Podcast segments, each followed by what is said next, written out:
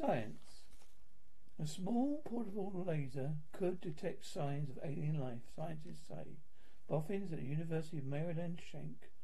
Existing tech to make the device weighing weighing seventeen pounds for space missions.